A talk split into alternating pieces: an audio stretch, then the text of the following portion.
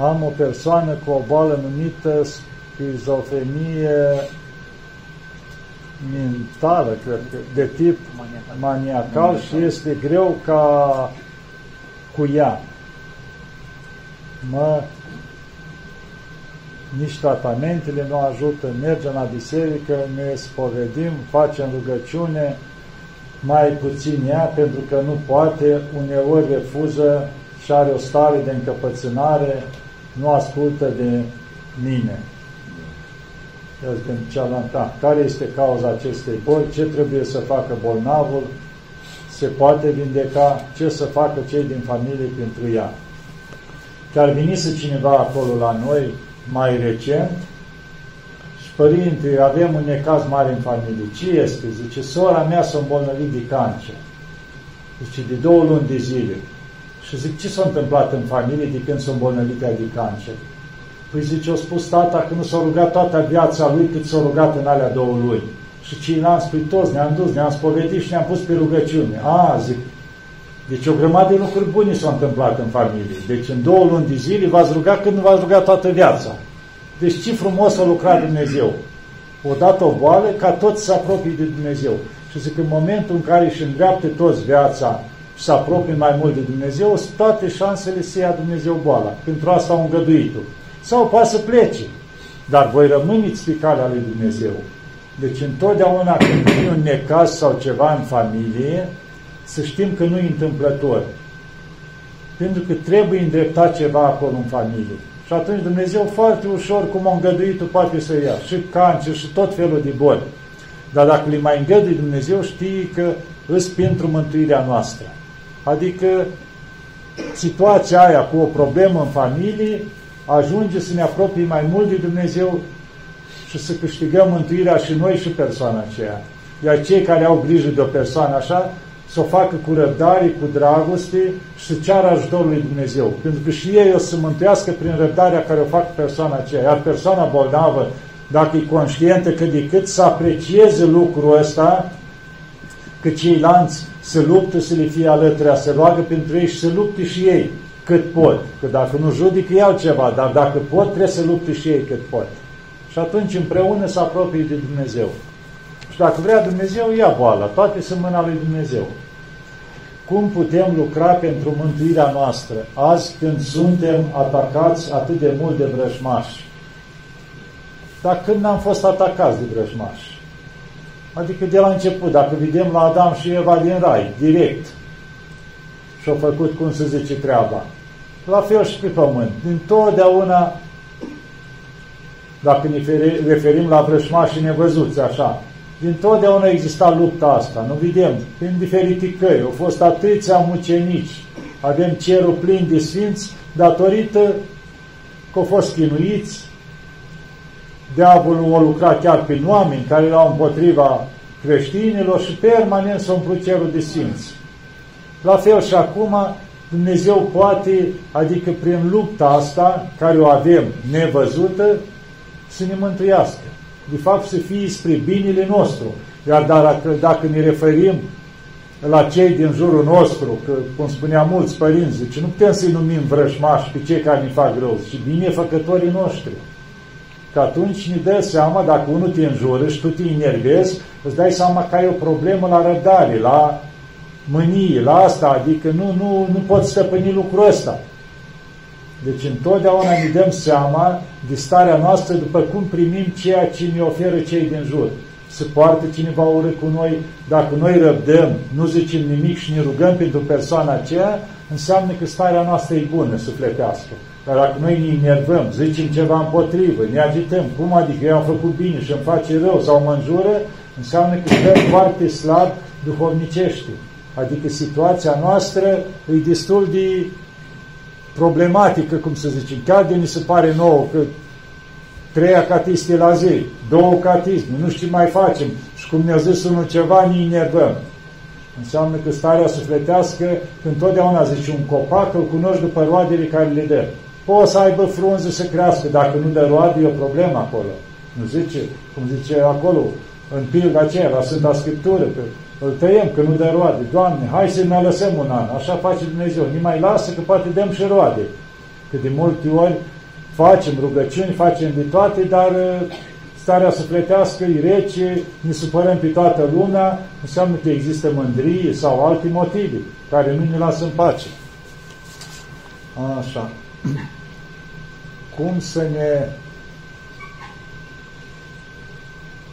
păstrăm, păstrăm căința sufletului, cred că căința, nu? În Dumnezeu, în această viața sufletului, în Dumnezeu, în această lume prea încercată și cum putem să ne hrănim sufletul pentru a-l păstra curat și ce anume putem face. Păi ce se întâmplă? Prima dată închideți televizorul. Pentru că e o sursă care tot timpul ne trece prin toate stelele.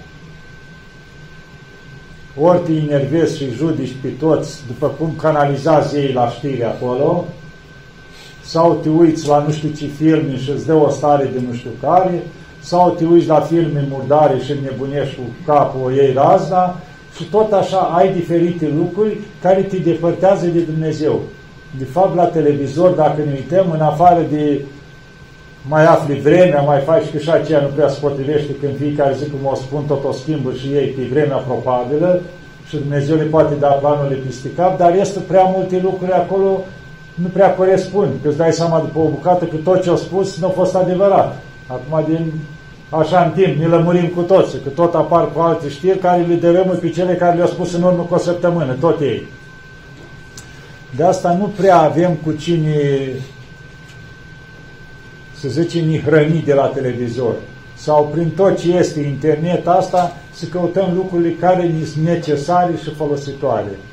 Pentru că dacă ne ajungem în lucrurile astea să ne băgăm prea mult, ne distrugem și starea sufletească, intrăm în stare din asta de frică, de panică, care de fapt ce se întâmplă? Ni blochează și sistemul imunitar și nu mai lupte deloc și nu ne mai putem ruga. Cu un om care în panică și în frică nu se mai roagă cum trebuie. Tot timpul să o să uite roată să nu-i cadă ceva în cap. Intră în starea asta de frică.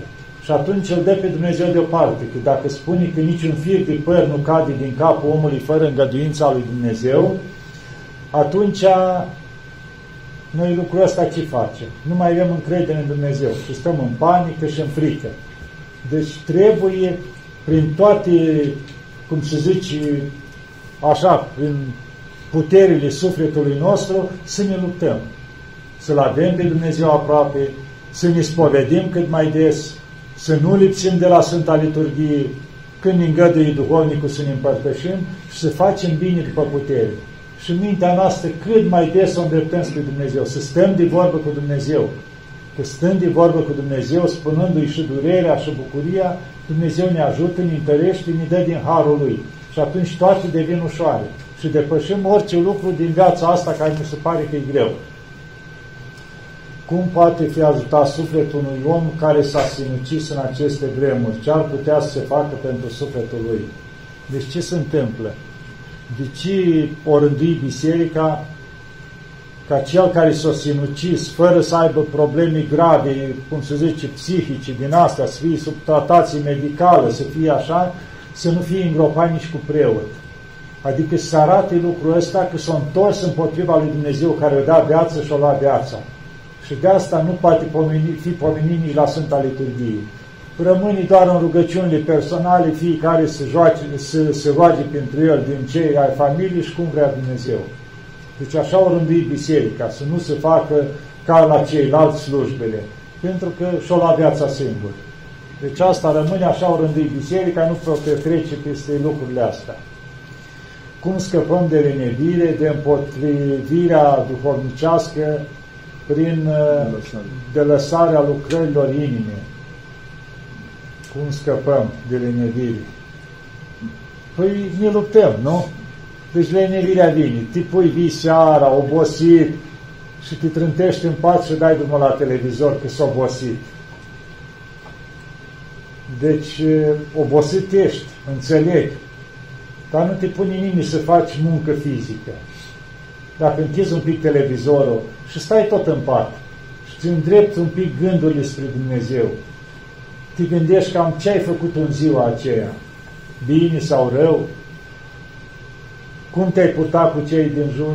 Și încep să, Doamne, iartă-mă că, uite, m-am supărat că mi-a zis ea la asta, sau nevasta, sau soțul, sau știu eu, și începe leacă să spui ele de regulă în mintea ta cam cum ai petrecut ziua aceea. Și poți ușor să ceri iertare lui Dumnezeu, după aia vine căința și îți pare rău, te duci la soții sau la soț, îți ceri iertare, la copii, îmbrățișezi și ușor, ușor te liniștești. Și atunci poți să-ți îndrept ceva în viață. Că dacă așa trebuie te-ai pus la televizor, păi să obosi ce rugăciuni să mai fac. Dar acolo stai două ore la un meci sau la un film, fără să mai fii obosit. Deci depinde de noi. Vrem să luptăm un pic? Câștigăm. Nu vrem, atunci ne dădem la lucrurile astea care ne plac și ne se par ușoare, trebuie să te duci în biserică, ți-e greu să stai o oră. Dacă te-ai dus la o tribună, la un teren sau la un spectacol, cum era spectacolele astea cu săptămâni, pe nu știu unii și tot ce vrei acolo, stai zile întregi și nopți întregi. E atât de ușor, nu greu de stat. Dar pe o oră de stat în biserică, dor picioarele, încerci să cași și așa mai departe. De ce? Pentru că aici ai lupta directă cu diavolul rugându-te și așa, imediat duci o luptă. Din col te ajută diavolul. Cum să nu? Dar dacă sari în sus cinci ore și n-ai nicio problemă, schimb trei rânduri de papuci care se rup. Dar dacă îi te duci până la un vecin sau un amărât care are copii mulți, să duci un kilometru 5 kg în spate să-l ajuți cu ceva, vă, leu, e sfârșitul lumii, acolo nu-ți mai rup papuci. Deci să ne uităm și noi, unii câștigăm mai mult duhovnicește prin ceea ce facem în viața noastră și atunci o să vedem că se poate ca să facem bine. Cred că parcă erau două întrebări. Cum să nu ne lăsăm purtați de tot felul de stări, să ne adernăm duhovnicești, să ne antrenăm duhovnicești. Deci cam același lucru ce am spus deci și mai devreme, cam tot acolo cuprinde. Ne luptăm, cerem ajutorul lui Dumnezeu și mergem mai departe. De unde putem începe să ne plângem păcatele atunci când simțim că avem inima împetrită? De unde putem? Deci inima împetrită nu vine de așa, din aer, cum se spune. Înseamnă că am făcut anumite lucruri care permanent s-a cerut cineva ajutorul, lasă-mă că n-am timp. S-a întins cineva mâna, păi doi nu dau la toți dolanii. Adică la orice lucru prin care era un gest de a face bine, totdeauna am găsit o motivație. Și ușor, ușor inima se împetrește, că Dumnezeu ne-a lăsat inima milostivă la toți. Dar noi pe parcursul vieții, ori din cauza zgârcenii, sau a interesului material, sau anumite scopuri ne-am pus noi să ne facem nu știu ce, tot tăiem mila față de cei din jur. Tot timpul găsim motive să nu facem bine. Că făcând bine, inima se dispetrește, devine milostivă, devine bună. Și atunci, ușor, ușor, putem lucrul ăsta. Și bineînțeles, cerând ajutorul lui Dumnezeu, încercând să facem bine, ne rugăm și atunci se poate ca inima noastră ușor, ușor să se moaie. Și dacă nu, ne mai ducem un pic pe la azile, pe la orfelinate, pe la spitale unde e cancer, să vedeți ce mult se mai inima când vedem atâta suferință. Cum să ne pregătească cât mai de, să se pregătească cât mai temeinic tinerii pentru a primi Harul Sfintei Cununii. Păi, ce se întâmplă? Taina e taina Sfintei Cununii oricum harul primim acolo. Dar uh, ce se întâmplă? Cum se zice, dacă pornim cu dreptul, e și mai bine. Adică un pic înainte de cununie, ne spovedim, încercăm o leacă să ne pregătim, cei doi atenți unul cu altul, încep o leacă o viață de pregătire înainte de cununie, o viață frumoasă.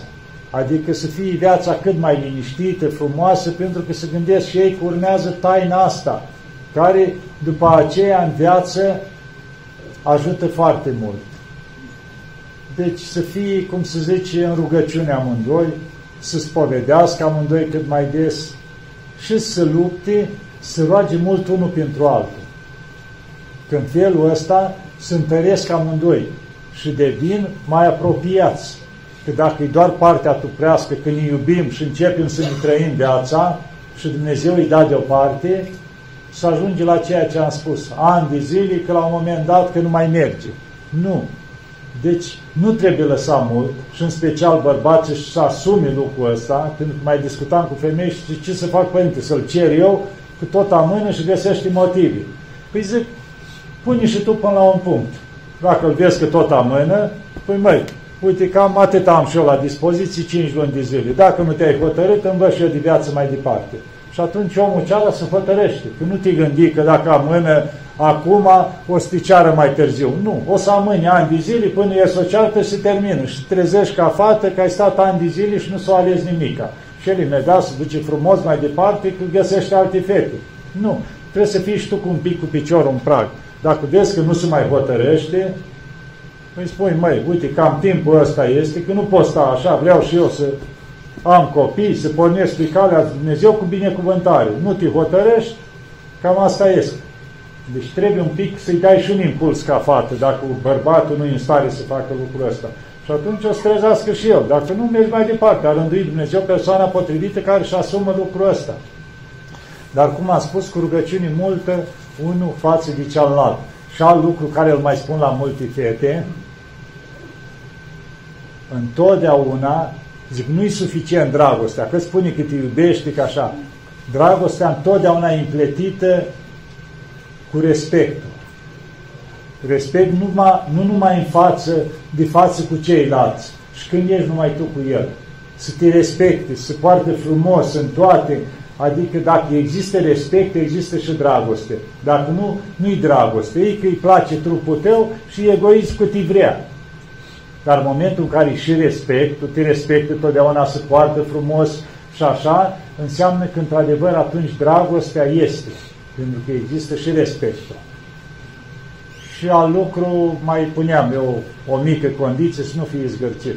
Zic, dacă e zgârcit, ăla te chinuiește toată viața. Orice leuță cu ochiul.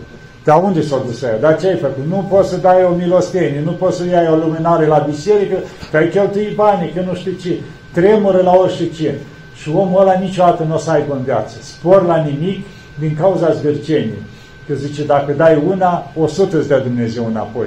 Dacă ții numai pentru tine, niciodată nu o să ai, o să trăiești în sărăcie și permanent o să fii nemulțumit că de ce toți au și tu nu ai. Din bucățica aia de pâine, dacă ai dat și la altul, Dumnezeu ți-o mulțește. Din tot ce ai, atunci când ai puțin, atunci dai și Dumnezeu ți-o mulțește. Deci, fetelor, aveți grijă. Să nu fie zgărcit și știți cum îl probați, mai treceți așa pe, pe lângă săraci, așa, și uitați-vă în altă parte, vedeți. Nu să dați voi ca să repede să sară și el. Nu. Să-l vedeți. Treci pe lângă un sărac, treci pe lângă doi, treci pe lângă zece. Dacă de fiecare dată se uită în partea elantă și nu-i pasă, e cu semnul întrebării. Tu poți să, pentru tine poți să-ți iei repede o prăjitură, ceva, că omul are interesul. Dar să-l vezi o leacă cum se poartă față de cei din jur. Și bine, sunt mai multe condiții. Dacă vezi că faci pe credinciosul, mai ia la câte o priveghere care durează trei ore pe la biserică.